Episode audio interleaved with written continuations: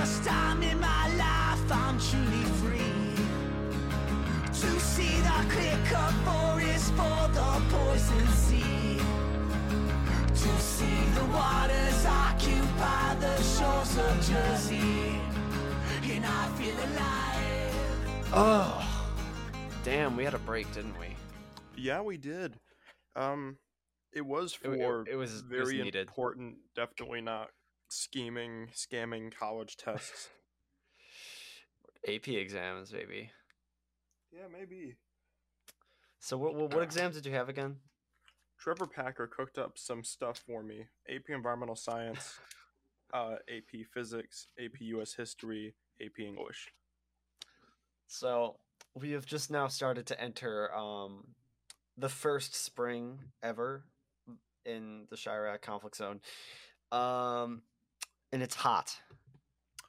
It was very hot. Now it's not so hot, but then it's going to get back to very hot in a few days. My point is, it's hot, right? Yeah. And our A P exams are in the hottest place in the whole entire school.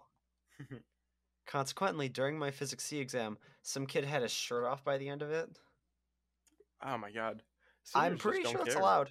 I'm pr- I'm pretty sure it's allowed. I that as far as I know, there's nothing wrong with doing that. So I will treat it as such. All right, long opening. Hello, my name is Eris. Welcome back to Calfire Crackpots. Today we're getting into the social causes of climate change, the long-awaited series. Yep, my name's Duckman. We'll be talking a lot about why climate change happens and why it's our fault. Yeah, and in case when I'm going into the news real quickly, um, we're experimenting with an audio-only format um, real quick. Uh, more so, it's not I didn't have time to make slides this week. It is I'm experimenting with different mediums of the podcast. So on YouTube, I'd recommend that you just go over to Spotify or Anchor or Apple or wherever and listen there instead of here.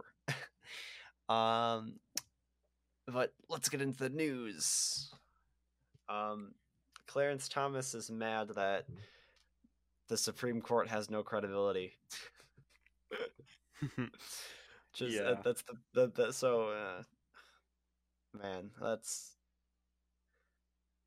the draft decision saying that the decision should be returned to the states is such a, you know, what's going to happen. Yeah. Everything, like, like, that, like, like... everything that's been ruled on a nat- national level is eventually like, that's the whole goal. They want to reverse the ruling that allows gay marriage on a national level, and they want to say, oh, yeah. well, it's a state's right to choose and please, and yeah, pick the... whether or not their citizens deserve rights. It's it's it, it was only a matter of time. I think every, all the like the whole the entirety of the left kind of saw the writing on the wall. Um, that's why, you know, everyone's been hounding their legislatures to either make abortion, anti-abortion laws or pro-abortion laws to kind of set those into stone after what happens. I mean, states like California that'll flat out pay for a woman to come and have an abortion regardless of where they are, which is hella cool. Um, and then states like Texas considering the death penalty because they're so pro-life that they'll kill you. Yeah, that sounds a little counterintuitive. Uh, I, th- I that that one that one seemed a little extremist. I don't I don't think that one's gonna go anywhere. But it, it's just it's so divisive. And going back to, you know, now that A P U S is over, I have no incentive to care. But you know, the whole principle of was having states a good idea. Yeah, like what was having completely different bodies of government, all with their own constitutions, a good idea. And I, there's arguments for both sides, obviously, but I have my uh my grand plan for America.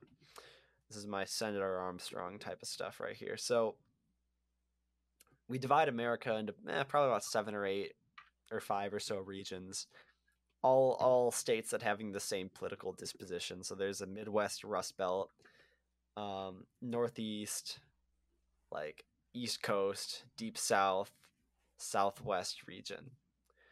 And they become separate countries for fifty years. And in those fifty years, they're allowed to go to war. They're allowed to do whatever the hell they want, but they have to have friendly relations with each other. and they can do whatever policy they want. And there has to be free immigration between all those countries. And at the end of a period of like fifty years, they all get together and they look at which state did it, which country did it the best. And then they all have to rejoin each other with that, that country's policies. Yeah, I mean, it would work, sort of, sort of, certainly. Sort, sort of like a Lord of the Flies trial by fire stuff, but that probably wouldn't join up so peacefully afterwards. It would probably be, oh, wait. Our way is better. Don't look at the don't yeah. look at the economy. Don't look at the economy. This is this is the trust this is, us this, on this. Our way is better. Now that I'm thinking about it, it's more so a, a European Union simulator. Yeah, it's all the states trying to get back together, and none of them can agree on which one. Forced um, balkanization of the United States. Yeah, just Roe v. Wade is just such a. Even if abortion. Even if that falls, it just means so much more for everything else, for any minority community, for any um, state versus uh, federal government issue.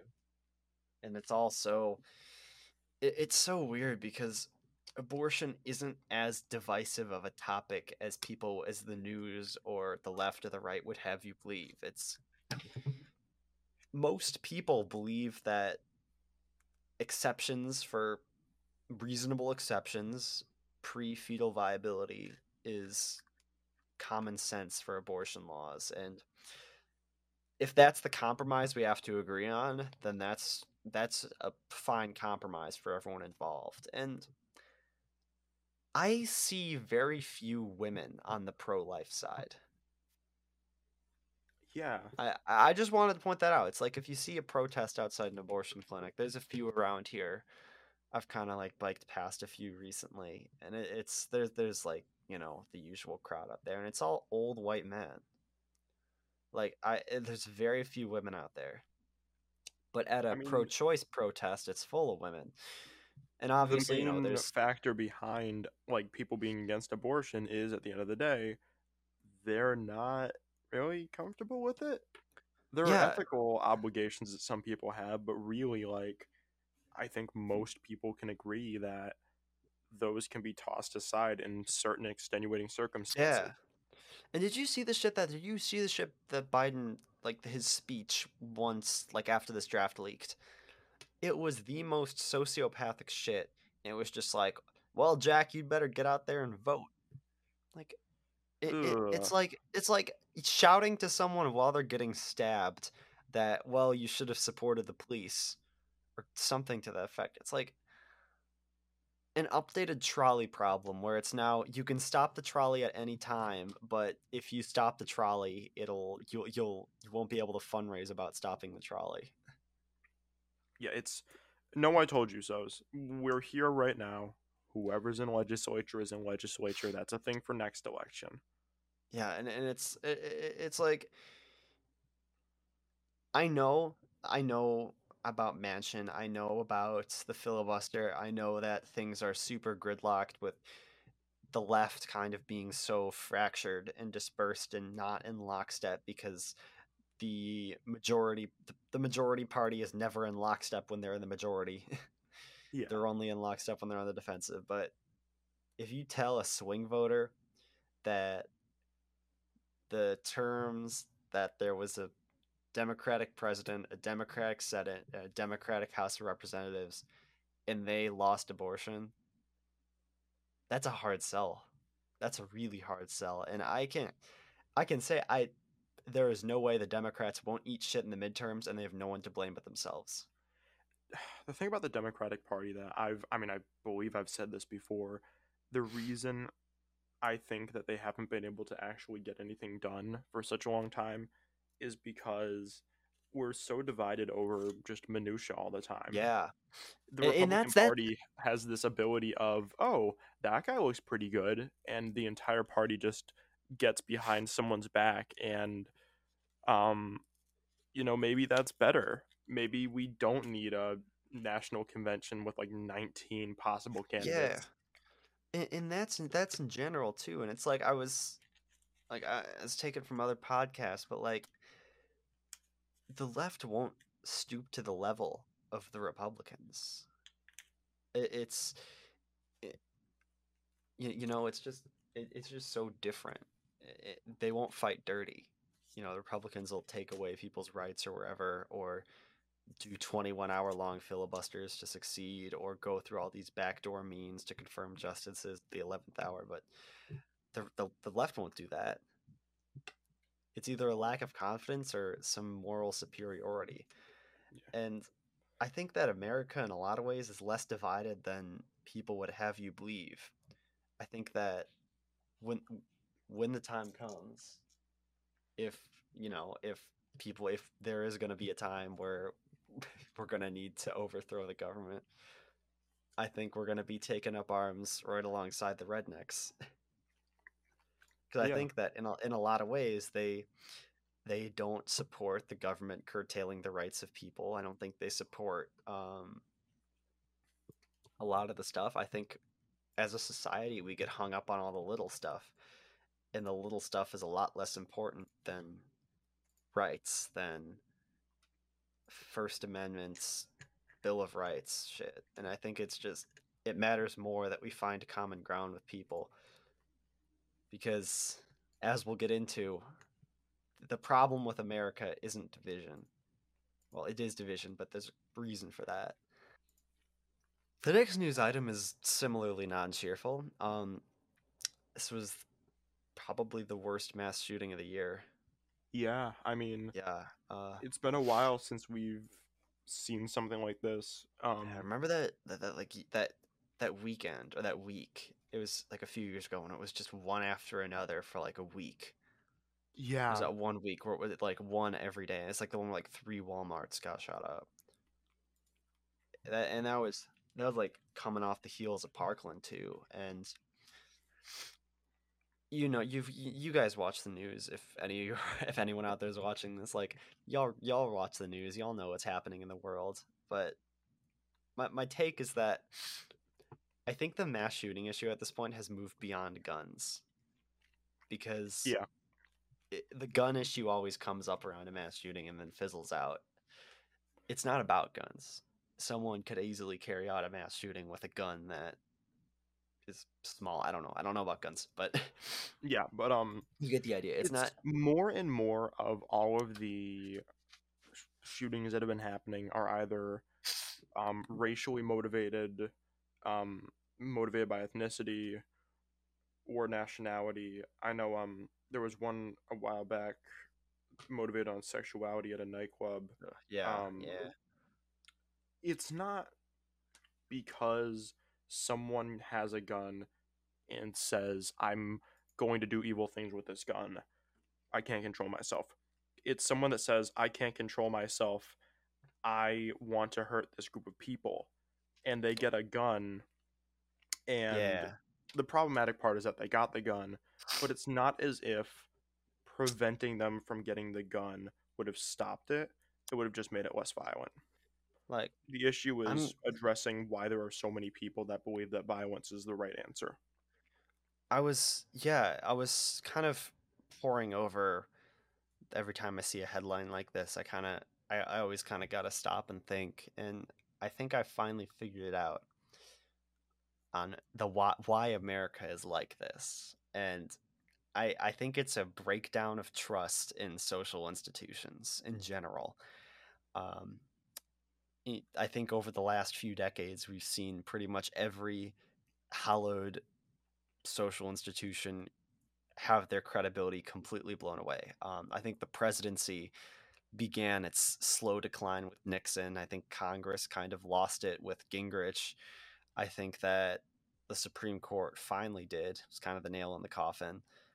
Um, the police kind of held on. But twenty twenty just finally completely lost it.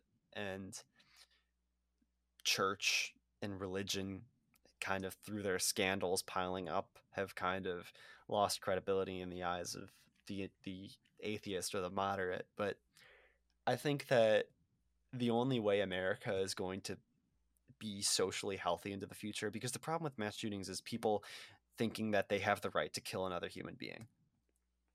That that's always been the problem. And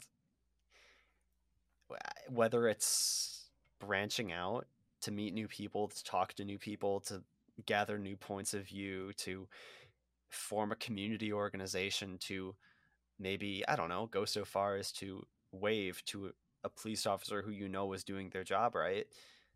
I, I think that rebuilding trust in social institutions is a slow movement, but it's one that really does need to happen. Yeah. There's, That's... I do agree with you. There is a worrying gap in between the public, the perceived public, you know, the opinion of the mm-hmm. collective that we see in media, yeah. and then the actual, you know, influencers. So the media itself, um, it's less of a player now, but newspapers and written articles, uh, uh, what is it? Religion, T V, movies. There are so many different things that all, in their very own subtle way, promote the same idea, one that's distorted from the actual reality. Mm-hmm. Yeah, there's this documentary. Um, it, it's it's like one of those Nat Geo documentaries that are like, like nobody knows about them, but they're really well done for no reason. But it was A World Without Oil, and the premise was just oil wells all went dry at the same time everywhere in the world, at like in our modern day, and it went something like it followed everything that would happen. So, um, the immediate breakdown of food transportation networks, um, emergency services, like no more plastics, like no more hospital equipment, medical gloves, and like the slow breakdown of social infrastructure and services. But then eventually, you know, algae growing, still being able to use natural gas for essential plastics, being able to mine lithium for electric cars and electric ships and biodiesel and everything. And then it kind of went into ten years, twenty years, thirty years in the future. And at every step in the way, humanity was becoming more and more like everything was better. Like, you know, they were terrace farming in cities or urban farming or moving south or doing what they had to do. And eventually forty years after, humanity had completely recovered. And, you know, that, and the allegory I'm getting at is not about oil, although it would be poignant for this podcast. It, it's going towards what uprooting a social institution looks like. It's here we are. The oils ran out at the same instant. All the trust is gone. Now it must be slowly, slowly, slowly be built back up. And I think they might have gotten the time frame right in terms of forty years, because this stuff takes a long time. But yeah. It's That's like about that a quote, generation, so that makes sense. Yeah, it, it's like it's like that quote, the best time to plant a forest was twenty years ago, the second best time is now. Yeah. Yeah, so uh, honestly, I think this is truly one of the movements that, like climate, unlike climate change, where it's fairly ambiguous to the individual, this one's fairly easy as an individual to fix. I mean, just, I don't know. Yeah, do your you part. Get get more involved in your community. Go out and meet your neighbors. Go out and make new friends. Become connected. Become a member of the community. Community organizations. If you're not religious, that's fine. Start some type of, I don't know, reading group. Just the more that we can connect with each other, these divisions are going to go away, because we're going to realize that people aren't so different. We just yeah. get hung up on the details. Prevent isolation, prevent people yeah, from absolutely. being polarized by dangerous sources, and prevent those people from coming to their own realization that may not be true. And that realization is incredibly dangerous for everyone around them. Absolutely. And it's, yeah, just do your part, man. So, a few articles that I'd like to look at. Um, one of them is from kind of an infinite, um, an infinite generator for um, kind of stupid ideas and bad takes, the Atlantic Ideas section.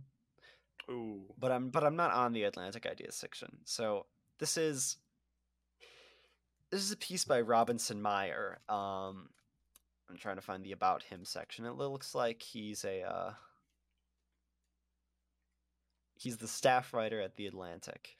So I guess kind of a bigwig there. And he was, this was written in April twenty-seventh, so a few weeks ago. And this was in response to the newest um, I P C C report about climate change. And the article is titled, "There is no scenario in which twenty fifty is normal. Two paths to avoid the worst of climate change would still dramatically change the world as we know it." All right. Earlier this month, the United Nations-led I P C C released the latest volume in its current synthesis report, its omnibus summary of what humanity knows about the climate.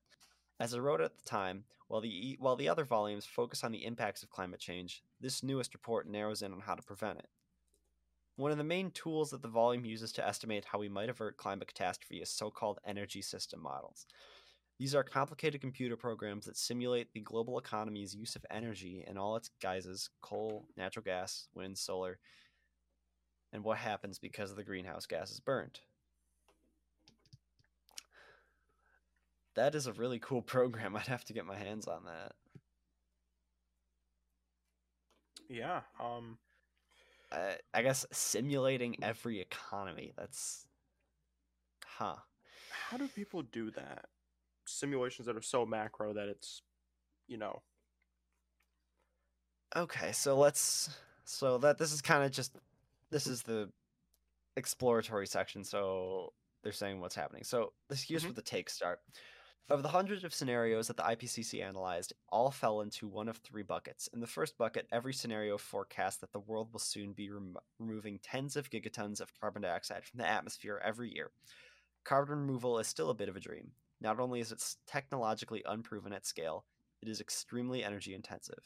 But the I P C C report implies that within the lifetime of children alive today, the world might be spending more than a third of its total energy production removing carbon from the atmosphere, according to Zeke Hausfather, who's an author on the I P C C. Okay, I, I could see that as possible. I mean, carbon capture that we looked at is still part of the solution, because the bigger question of climate change is how to restore the carbon cycle as it was meant to be.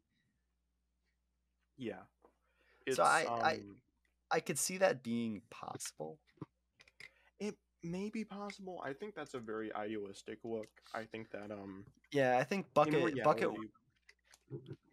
We have to stop everything in its tracks right now, and only then can we start to think about how do we trap yeah, the carbon it, that's in the atmosphere, how do we sequester it, and eventually lead to a smaller loop in the carbon cycle. But it, you know, yeah, kind of talking from... about carbon capture right now is a little bit of trying to sprint before you can crawl.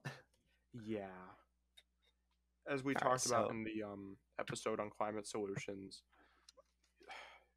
The carbon sequestering route is one. really just a drop in the bucket right now. The oh, technology absolutely. is too young, and it doesn't address the fact that the source of carbon is still being created. All right. Yeah, so they mentioned the world won't derive any immediate economic gain from this waste management exercise. God, you know it's an Atlantic article, and they immediately go to, like, the... But what about the economy, though? Yeah. Um, it won't turn all that carbon into something useful. It will simply need to spend uh, what could equal trillions of dollars a year on carbon removal to help rein in a climactic upheaval. What's more, this mass removal will need to happen while the world does everything else that decarbonization entails, such as building wind farms and solar farms, expanding public transit, and switching to E Vs. Every climate plan, every climate policy you've ever heard about will need to happen while tens of gigatons of carbon removal revs up in the background. Yep. This may sound unbelievable, but now let's turn our attention to the second bucket.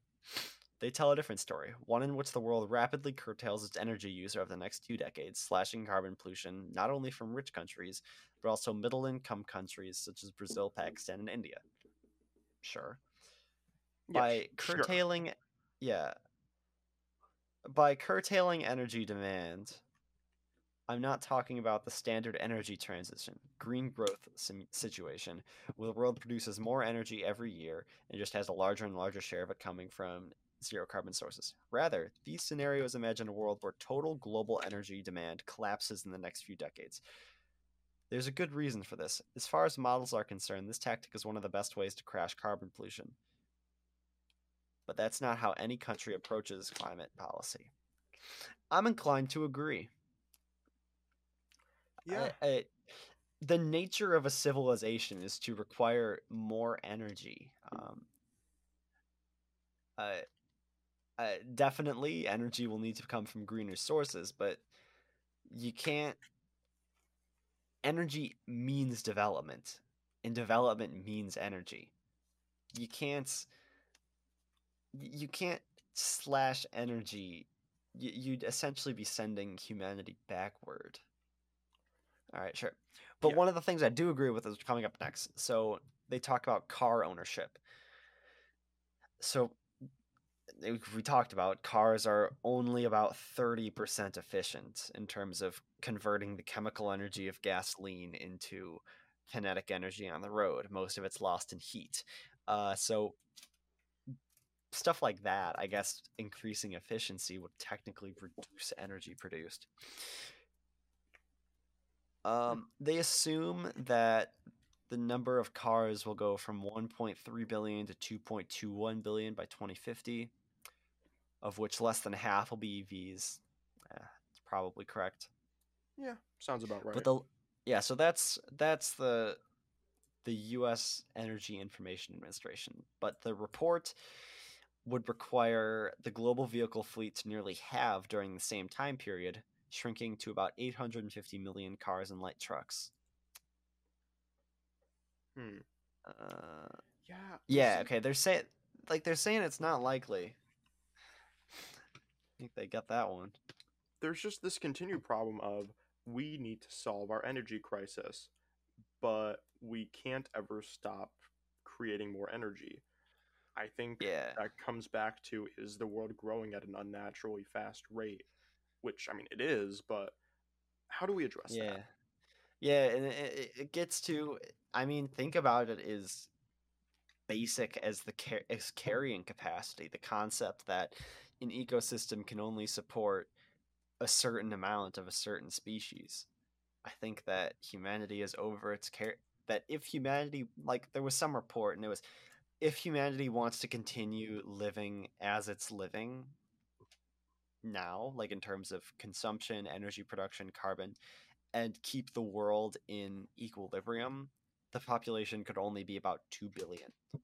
Yeah, we'd need about four point three Earths or around there in order to sustain what we have right now.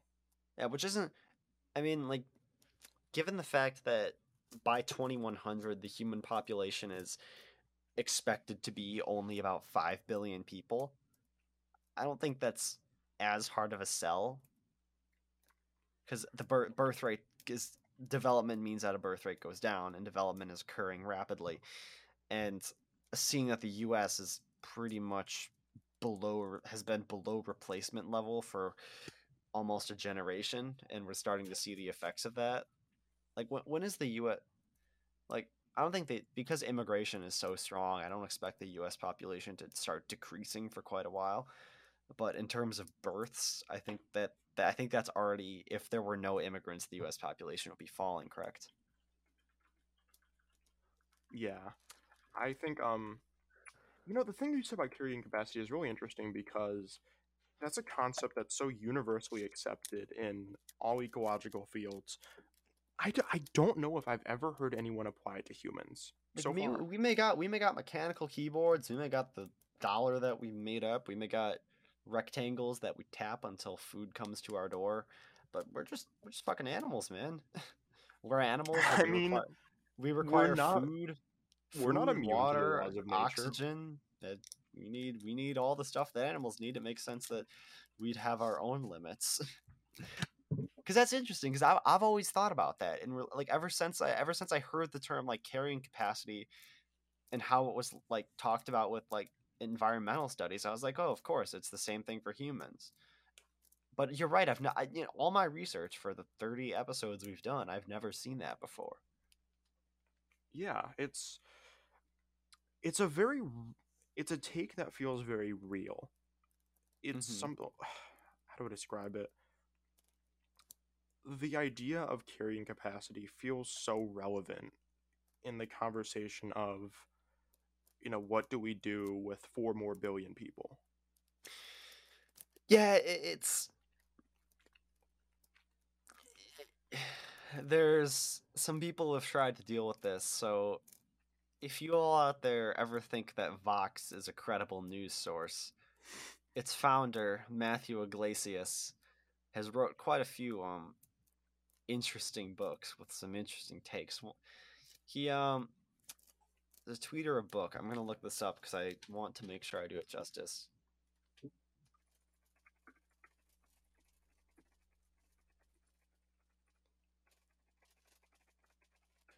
Okay, so this is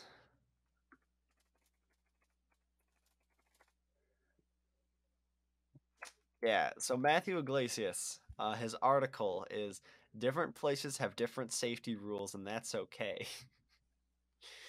And this was this was after that uh, textile factory collapse in uh, Bangladesh that killed like ninety people. Ooh, what was the justification were, for that take? The justification, so the reasons that while having a safe job is good, money is also good. Jobs that are unusually dangerous in the contemporary U S, that's primarily fishing, logging, and trucking, pay a premium over other working class occupations precisely because people are reluctant to risk death or maiming at work. And in a risk-free society, it's good that people are able to make different choices on the risk-reward spectrum. So what? I'm basic. So his argument is that it makes sense that, that it, it's good that people should be allowed to to weigh the pros and cons of putting their life on the line. My brother, there is no pros or cons. They literally work to live. So does everyone yeah, else. And it's like it's like. Yeah, if you work in a coal mine, you can, you don't have a choice in a, in a lot in a lot of instances. That's under the assumption that every person in a coal mine or any other dangerous field of labor chose to be there, and they can make the choice at any time to, you know, go for some white collar job. That's not true. Yeah, and it, and it's and it's he, one of his inspirations is a book called "No One Makes You Shop at Walmart," which you can guess the interpretation of that. It's, Why don't poor know. people stop being poor? Shopping at it, doing it's one poor of, it's, people it's, things is what makes them poor. It's one of those. It's it's like it, it's not really the fault of everyone that a company became so predatory that it's hard to not use it. Like I'm sure, I'm sure, I'm I use Amazon. I use it quite frequently. They got a lot of stuff. It's very convenient to use. It's cheaper. I'd rather not use them. I try to not use them when I can, but it's like this the other day. So I was trying to buy a day planner for this summer and next year. So, all right, I let's see if I can find a day planner direct from the company. Okay, that that I had this year. Oh, damn, they don't sit. They don't. They only have an Amazon store. All right, well, can I get it from any like stationary shops or anywhere around here? Oh, there's no stationary shops around here because Amazon put them all out of business.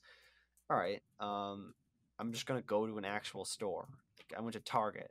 They didn't have it. All right, I'm going to look at Target's website. Oh, shit, they have it, but I need to pay thirty-five dollars before I can buy it, which was really stupid. I could only I could only buy it if I paid thirty-five dollars and other crap. Like, all right, Amazon has it. Wow, it's really cheap. Wow, I can get it the next day.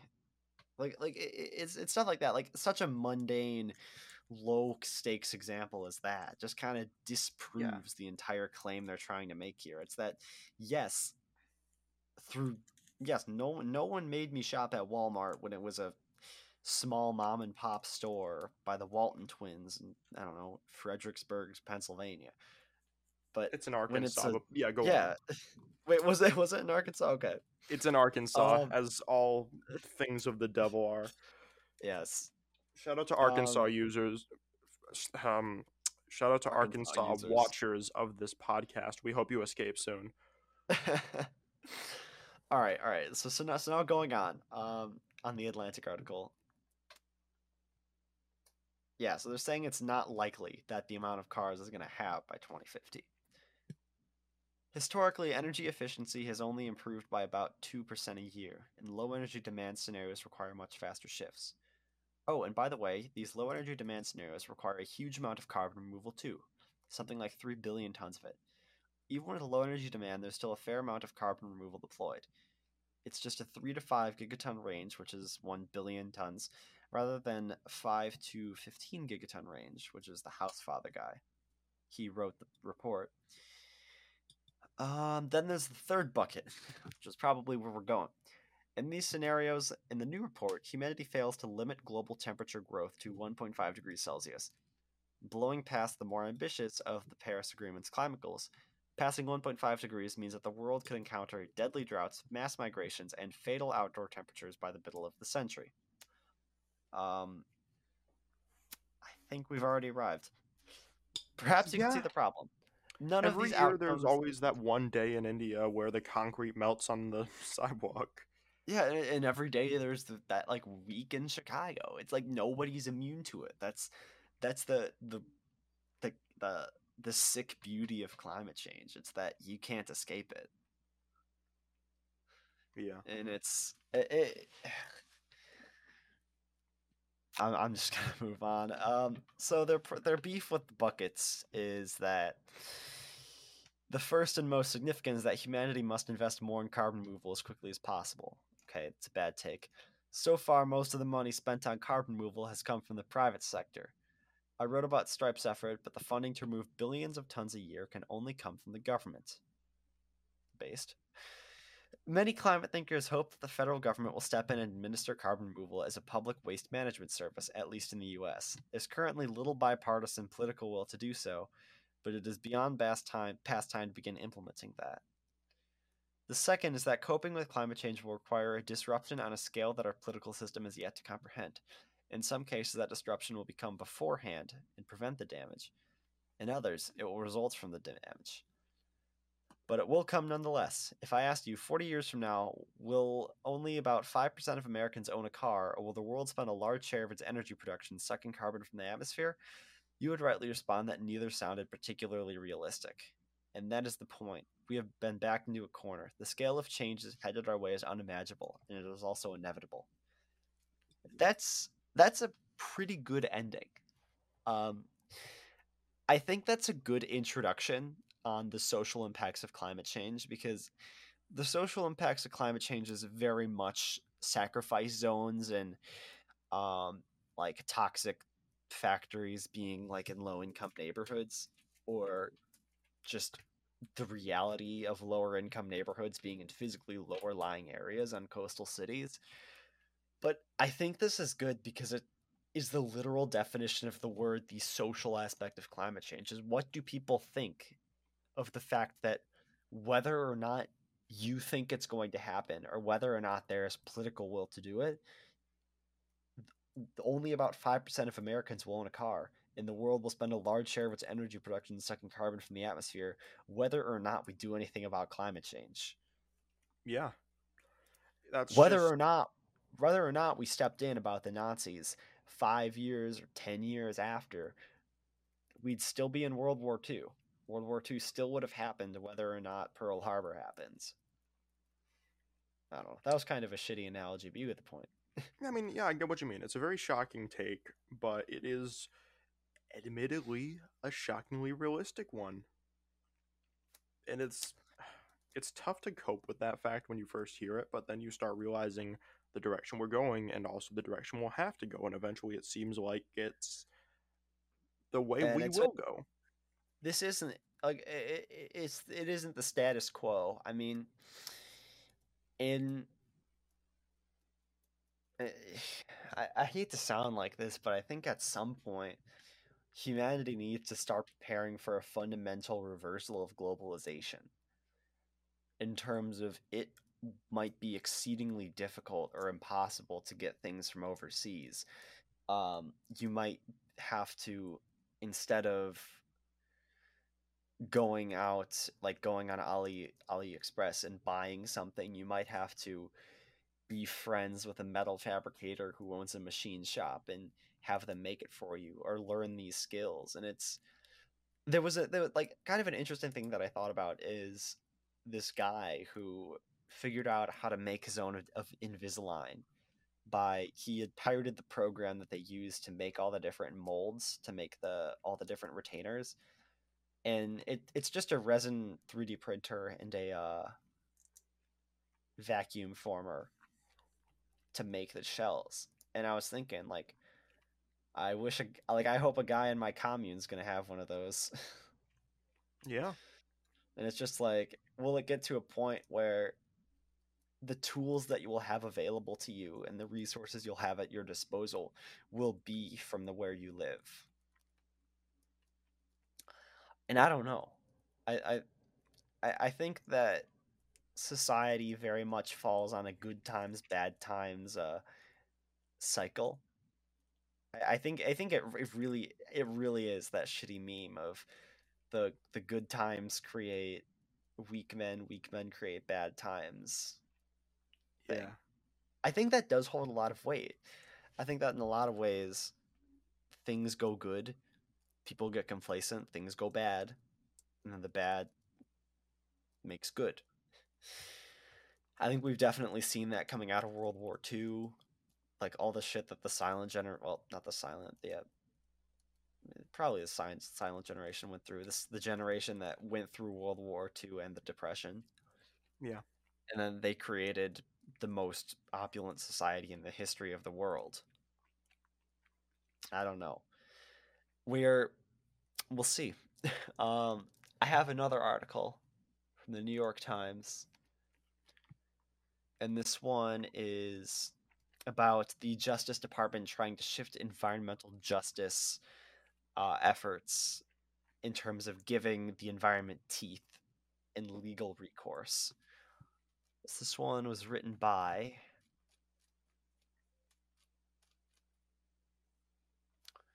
it looks like two editors who report on federal climate and environmental policy.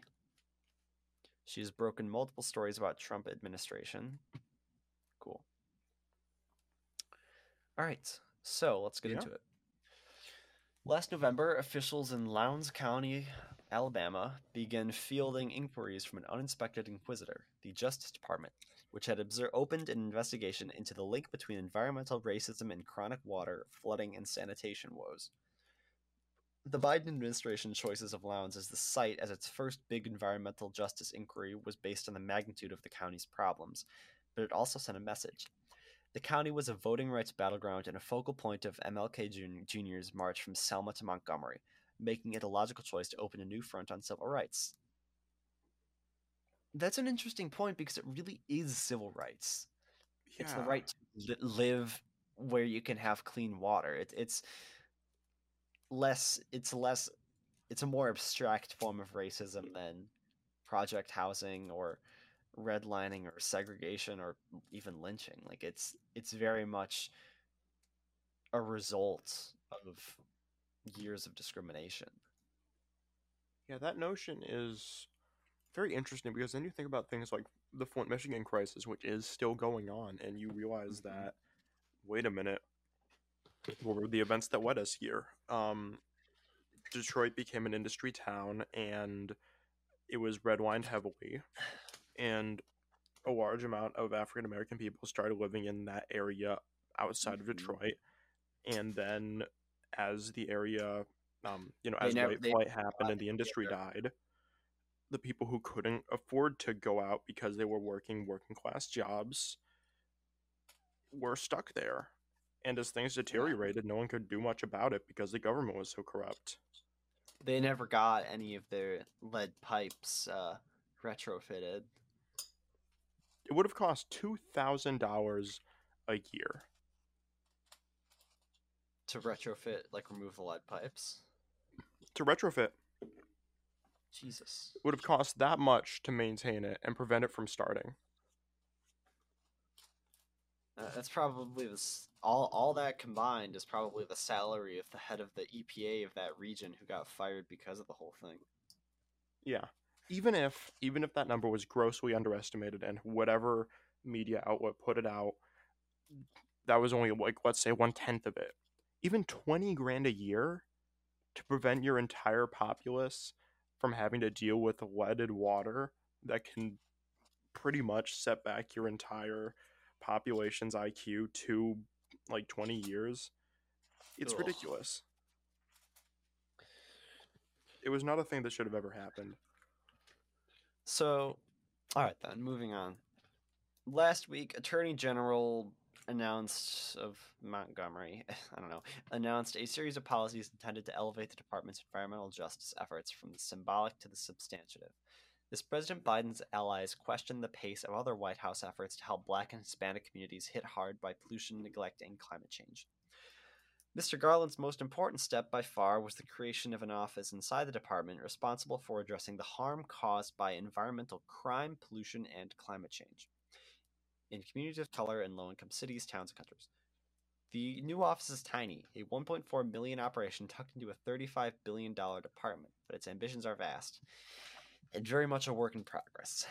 It's a small staff of attorneys um, that will coordinate efforts across the department to use the sweeping power under Title six of the Civil Rights Act to, of nineteen sixty-four to initiate investigations, negotiate civil settlements, and pursue criminal indictments in the most extreme cases. Hmm. Okay. So let's take a look at what they were looking at. But several people unfamiliar with the process, speaking on the condition of anonymity to publicly discuss the matter, said potential targets for investigations were obvious to anyone who had followed the issue in recent years. They include a dense area of industrial refineries of plant. Of, oh my God! They include a dense area of industrial refineries and plants in Louisiana known as. Do you want to guess? Um, I'm sure it's going to be something insane. Cancer Alley. Cancer Alley. That's what they call I mean, it. That's, that's pretty. It's pretty on the nose. All right, Par- and also parts of the Texas coast, followed by petrochemicals and majority minority communities that have been re- relegated to low-lying, flood-prone areas without functioning water management infrastructure, like Cairo, Illinois, yeah, and Sand Branch, yeah, Texas. Yeah, baby. Cairo, Illinois. People from Cairo are crabby. You ever been there? Um, I've never been, actually. I mean, it it has its, um, like, Southern Illinois uh, charm in in terms of, like, it be there being, like, a ga- like an, an off-brand gas, like a Sinclair gas station. um, with, like, that, like, there's no attendant in there. And the bathroom looks how you'd expect, and there's nothing else. Southern Illinois is more or less lost to time. Oh, it's so weird. The only time you ever hear about Southern Illinois is during the governor races. Yeah. Honestly, I'm convinced that like that that's the that's the only time they get any any coverage at all. It's like they they never vote in the general elections, or at least not for president, because they know what's going to happen. But, like, Illinois is a swing state when it comes to the governor races, because if if the if the governor if the if the candidates can find the one single issue, this like almost everyone in Illinois is a single issue voter about one thing. In terms of it changes year to year, so like twenty eighteen, it probably had to be weed. As soon as you said weed, and as soon as Rauner didn't say weed, it was over. Yeah. Like it was, it was actually over as soon as uh, like, like J B Pritzker was like, "I know what the people want. It's weed." J B Pritzker really said, "We're gonna legalize it," and every single person said, "All right, bet." And he did, and, and he did. He, he did. I will, I will, I will, I will give him credit. He did do what he said he was gonna do, uh, and as such, he's running almost uncontested. Yeah. Yep. My, I love um, I love second term governor races in states where like they like the governor, because they're always such a circus. Like California's like that too, where like most people like the governor and they're walk he's basically gonna walk into a second term, and it's like the weirdest people are coming out to try to win this thing. Yeah. All right, moving on. Moreover, every U S attorney has been instructed to dedicate lawyers to peruse environmental justice cases, and those prosecutors have a wide latitude to open their investigations, a force multiplier that should expand the effort far beyond department headquarters. That's why it's so important that these in- initiatives not only created a new office here in Washington, but also directed all ninety-three U S attorneys' offices across the country to proactively seek out information. Mister Biden, who prevailed in the twenty twenty Democratic primaries by winning strong support from black voters. How did he win the primary? How did he do it? Good How question. Did he do it? How did he do it? It, it, was, it, was, it was when Bernie Sanders had a gun pointed to his head and was like, I'm endorsing Joe Biden. Did you watch that? It's, oh like, my God, it's awful. It, it honestly, like, it honestly two weeks beforehand, like, he's in his uh, campaign runs like, oh, like sleepy Biden. Every single Democratic candidate had to immediately like double back and take back all of that stuff, even oh, though yeah. they meant it, and they still do. Because by My, God, if Trump got a second term. I was curious how old Bernie Sanders was, and I I I, I searched up Bernie Sanders' age, and like the number one result is Bernie Sanders' age twenty twenty-four. It's like people are people are still they're still on the Bernie train. Here's I, how he can Ber- still I'm, win, guys. I'm on the Bernie train too. I just don't want it to be Bernie. Pebble Throw is a Nazi, but I, I, the one I comic that shows how Bernie can still win is incredibly funny. I want, at the very least, a baby boomer in the office. Yeah. Is it too much to hope that I can have someone under the age of seventy-five in the White House? Yeah. Or is is that is that is that too much of an ask now? It might be. And it's like, no, I'll I'll take the fascist, but someone who's eighty-six is a bridge too far. Ugh. All right. He was the first president to embrace environmental justice. Good God, that's depressing. Uh, one of his first actions was to issue an executive order directing the Justice Department to ensure comprehensive attention to environmental justice. I'm convinced that you honestly could have just said Biden's only productive day in office was the first two hours he was actually in office. Yeah. Is that is that when he undid most of the Trump administration in the form of a, like a stack of executive orders like three feet tall. That's just going to become the norm now. Every president is going to have that one photo of them from day one where you can barely see their face behind all the executive orders. It's just going to be swinging back and forth like that. All right, hold on. I'm trying to find the picture. That's the picture. There we go. That. Oh, cool. He's got a different pen for each of them. What do you think oh they did God. with the pens afterwards? Uh, decontaminated them. Put them back into circulation like it's like, like a coin mint. That's a lot of executive orders. Good God. Well, okay, this is a funny headline. Joe Biden wastes no time scrubbing the Cheeto stains out of the nation's collective rug. All right, Vanity Fair. You win. You win that one. All right. Anyway. Oh, shit. I, I missed my article. There we go. All right, so one of his first actions as president was to issue an executive order directing the Justice Department to ensure comprehensive attention to environmental justice. Enforcement of environmental regulations slackened during President Donald... Why are you calling him Mister Biden, but you're saying President Donald J. Trump? New York Times. Bro. All right. And his aides scrapped several key initiatives, including a program that required companies to bankroll community infrastructure investments instead of paying fines for violations of environmental law. Okay. Still, Mister Biden's agenda has been hampered by delays and staffing turnover, prompting activists to worry that the administration could fall short of its promises to make environmental justice a priority across all parts of the federal government. No shit. Last week, the White House Council on Environmental Quality tapped... Oh, I mean, I like it tapped on the shoulder, not wiretapped your phone. Uh, Jalone J. White Newsome, a longtime advocate for environmental equity, to be its senior director for environmental justice. She will help oversee the Biden administration's completion of a sweeping screening tool that tries to identify communities bearing the brunt of environmental damages. Its goal is to help fulfill another presidential promise to deliver forty percent of the benefits of federal investment in environmental cleanup, energy, and climate migration in disadvantaged communities. The, that's less than half, but all right. Don't you think it should be at least fifty percent? Yeah. Oh my federal gosh. Okay, so so the word so the letter is federal investments in environmental cleanup, clean energy, and climate mi- mitigation. Okay.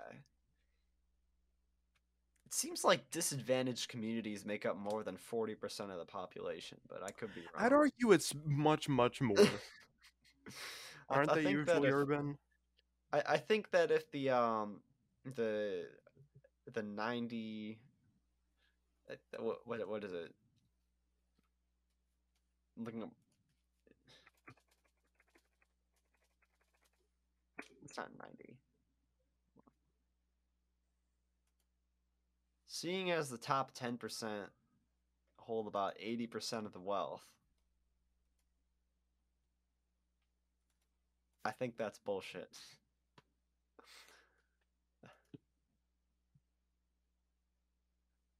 Okay.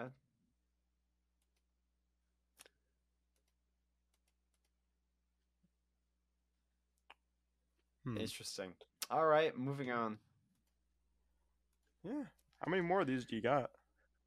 Um, I'm not done with the article.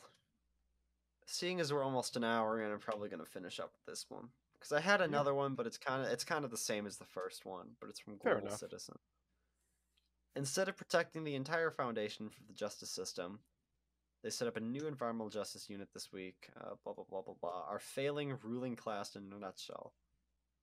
Wait, what? Instead of protecting the entire foundation of the justice system, A G Garland set up a new environmental justice unit last week. Adam Paul Laxton, a Republican and former Nevada Attorney General who is running for the Senate, our failed ruling class in a nutshell. Conservatives seized on the announcement as proof that Democrats are more interested in using federal law enforcement to pursue liberal political goals than addressing the national increase in violent crime. Can oh my goodness, ugh! Uh, you it, trying trying to explain crime statistics to a conservative is like oil and water.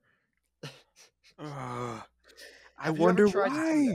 I wonder why. Have, have you ever more convictions, like, bro? Mm. Like, bro, of, of of course, of course, of course, there's no crime in you in your in your red state because you live in bumfuck like Lancaster County where there's four people and you all know each other. Yeah, like y'all are you are you ever been to a city in a red state? Man, it is sad. Y'all ever been to Tulsa, Oklahoma, or like New Orleans? Or visit their fabulous downtown. You seen crime in New Orleans? Crime in Florida? Crime in Texas? It is. And, like, crime in California, for the most part, it, it, it's it's just cars getting broken into or shoplifting. It's a lot less getting killed or, you know, starving to death on the street. Well, there's those in there, too. But, like, you know, it, it's like, oh, you can't. The New York Times had another piece on this, and it was, more often, what people feel is going to carry more weight than whatever peer-reviewed study you can pull out. Like, people are going to believe the anecdote of their friend of a friend who lives in on the coast, who's like, yeah, that's, there's crime here. And they're going to say, well, blue state, well, there's crime in blue states, and then you're not going to be able to convince them otherwise. Yeah. Or, or someone who's like, who, I don't know, like one of those tech workers who moves to San Francisco or wherever from like the middle of nowhere, who's like, oh my God, there's so much crime here, and then moves to Austin or something and then disappears off the face of the earth. And it's like, well, how about you talk to someone who's lived there for like thirty years? And it's like, well, it's about the same, or if anything, it's gone down. Or if you talk to someone who's lived in a red state city who's actually open about their opinions, they'll be like, uh, yeah, crime sucks. Yeah. Uh, it, it, it's such it's such like a good strategy, though, to just capitalize on the liberals don't want to do anything about violent crime. Like, have you seen all the attorney general ads like on YouTube or on there? And it's like the anti-Kim Fox or whoever. I'm and not actually. So Kim Fox is the Cook County D A, and her and the D A of San Francisco County, so Chesa Boudin, have come under fire for trying to explore new alternatives to cash bail or um, less sentencing for nonviolent crimes like larceny or burglary. And for the most part, that's good stuff, except for the fact that they tried these policies right before a violent crime wave started. So even though the two are unrelated, you can't convince people of that. Yeah. So Chesa Boudin in San Francisco is having a recall election this week. Might or might not happen. Kim Fox is going to maybe survive. Um, whether she gets, she'll definitely get reelected, but like, all right. So what about the E P A? The E P A also has the power to investigate violations of federal environmental laws and has stepped up its enforcement actions in the communities of color under the administration. Over the past year, the E P A has reached a one hundred eighteen million dollars settlement with Chevron Phillips to resolve clean air violations in Texas, halted operations in a refinery in the U S Virgin Islands, and ordered officials in Clarksburg, West Virginia, to provide an alternative source of drinking water or remove a boat from customers affected by high levels of the contaminant, many of them black. You know you're in Appalachia when the town ends in Berg. Oh, yeah. Like, goodness God. Like, I'm I'm gonna like hover over like West Virginia real quick on Google Maps. There's also some admittedly charming sound names. It seems Ville, too. Prestonburg, um, Williamsburg, Lewisburg, Uh, Barbersville. Yeah, you get the point. Yeah. There's there's some stupid towns there. Um, Whitesburg. Okay, anyway. Oh, God, I keep losing my goddamn article. That's fine. All right, there we go. Um, yeah, so from what I understand, it's... a lot of it comes down to the states in this situation of running up against the the, the federal government government might be trying to investigate all these cases of environmental injustice, but a state could just say, no, nothing's wrong. Or why aren't you focusing on crime? Why aren't you focusing on crime? And it's like, we'll get there when we get there. It's like, maybe we don't focus on crime right now. Maybe we focus on the more existential threat of something that's actually happening. Ugh. And it's like, but didn't you hear the news? And it's like, you watched no, the news? No, I, I, I didn't. I, you don't watch, like, you don't watch the news. You heard it from, like, you, you, heard, you heard it, it from, from the guy, Pamela in the grocery checkout line. You heard it from from Pamela at the Farm and Fleet. It's, oh my God, did you hear they're putting razor blades in our kids' candy? And it's like, you did not hear that on C N N. My, my, like, my, my favorite is putting edibles in the kids' candy. And it's like, no one's giving your kids their edibles. Someone bought that gram for twenty bucks. They're not going to waste it on some dumb kid. There's a oh, there's a big rainbow outside my window right now. Wow, it's a, it's a nice sunset. I can't, I can't see no rainbow, though. I, uh, you know, I'm I'm always thinking it's like the right has all these places to um to organize. Like they got church, they got the Farm and Fleet. Where does the left organize? Good, qu- good question. Like like we Panera Bread? Have the Farm and Fleet. We no, we have um, we have the Starbucks, although not anymore. You got Discord. It's Discord. It's all decentralized servers. The, be bisexual, eat hot chip, and lie. Apparently, public schools. I don't, I don't know. And that, that gets to the bigger question of how does the left organize? Yeah, I mean, we don't really have a centralized platform, although I guess you could say since being left of center is the status quo right now, it's everywhere. But that's a little bit of a cop-out. The, it's not only a cop-out, and it's also... The whole left of center argument is... true if you consider leftism to fundamentally be the party of advancement, which in a lot of ways it is, but I think that the term socially left only goes to describe things that have become so commonplace that people have just gotten used to it, like gay marriage. Yeah. Yeah, it, it, it, I, I'm not so sure, but like, that's a weird question of organization. Anyway, that's kind of it for me. Yeah, I mean, any shout-outs? Uh, Ukraine, obviously.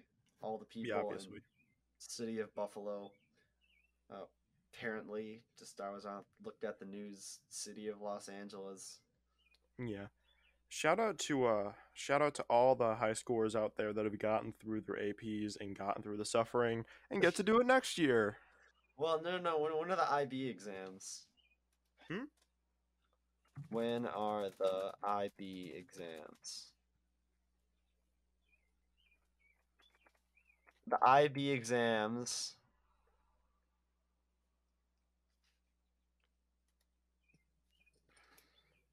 No, they already happened. Wait, no, no, this is still going on. It's like all month. It's oh, dope. Man. But, you know, I hate I B kids, so, like, that, that doesn't matter. I B kids are the way to cope about paying twenty grand in tuition for an inter-school sit, for an inter-city school. But, but, but, but, but, but it's, but it's, but it's internationally recognized. Are you going to an international school? Are you going to the... It's like taking the park test. It was only important if you were moving. Ugh. Alright.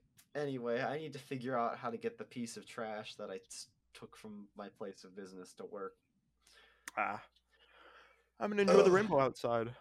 Very much so. I'm gonna head out. Like, this is on your back. Right, the point of contention is how they act. Where you draw the line will set you free. The debate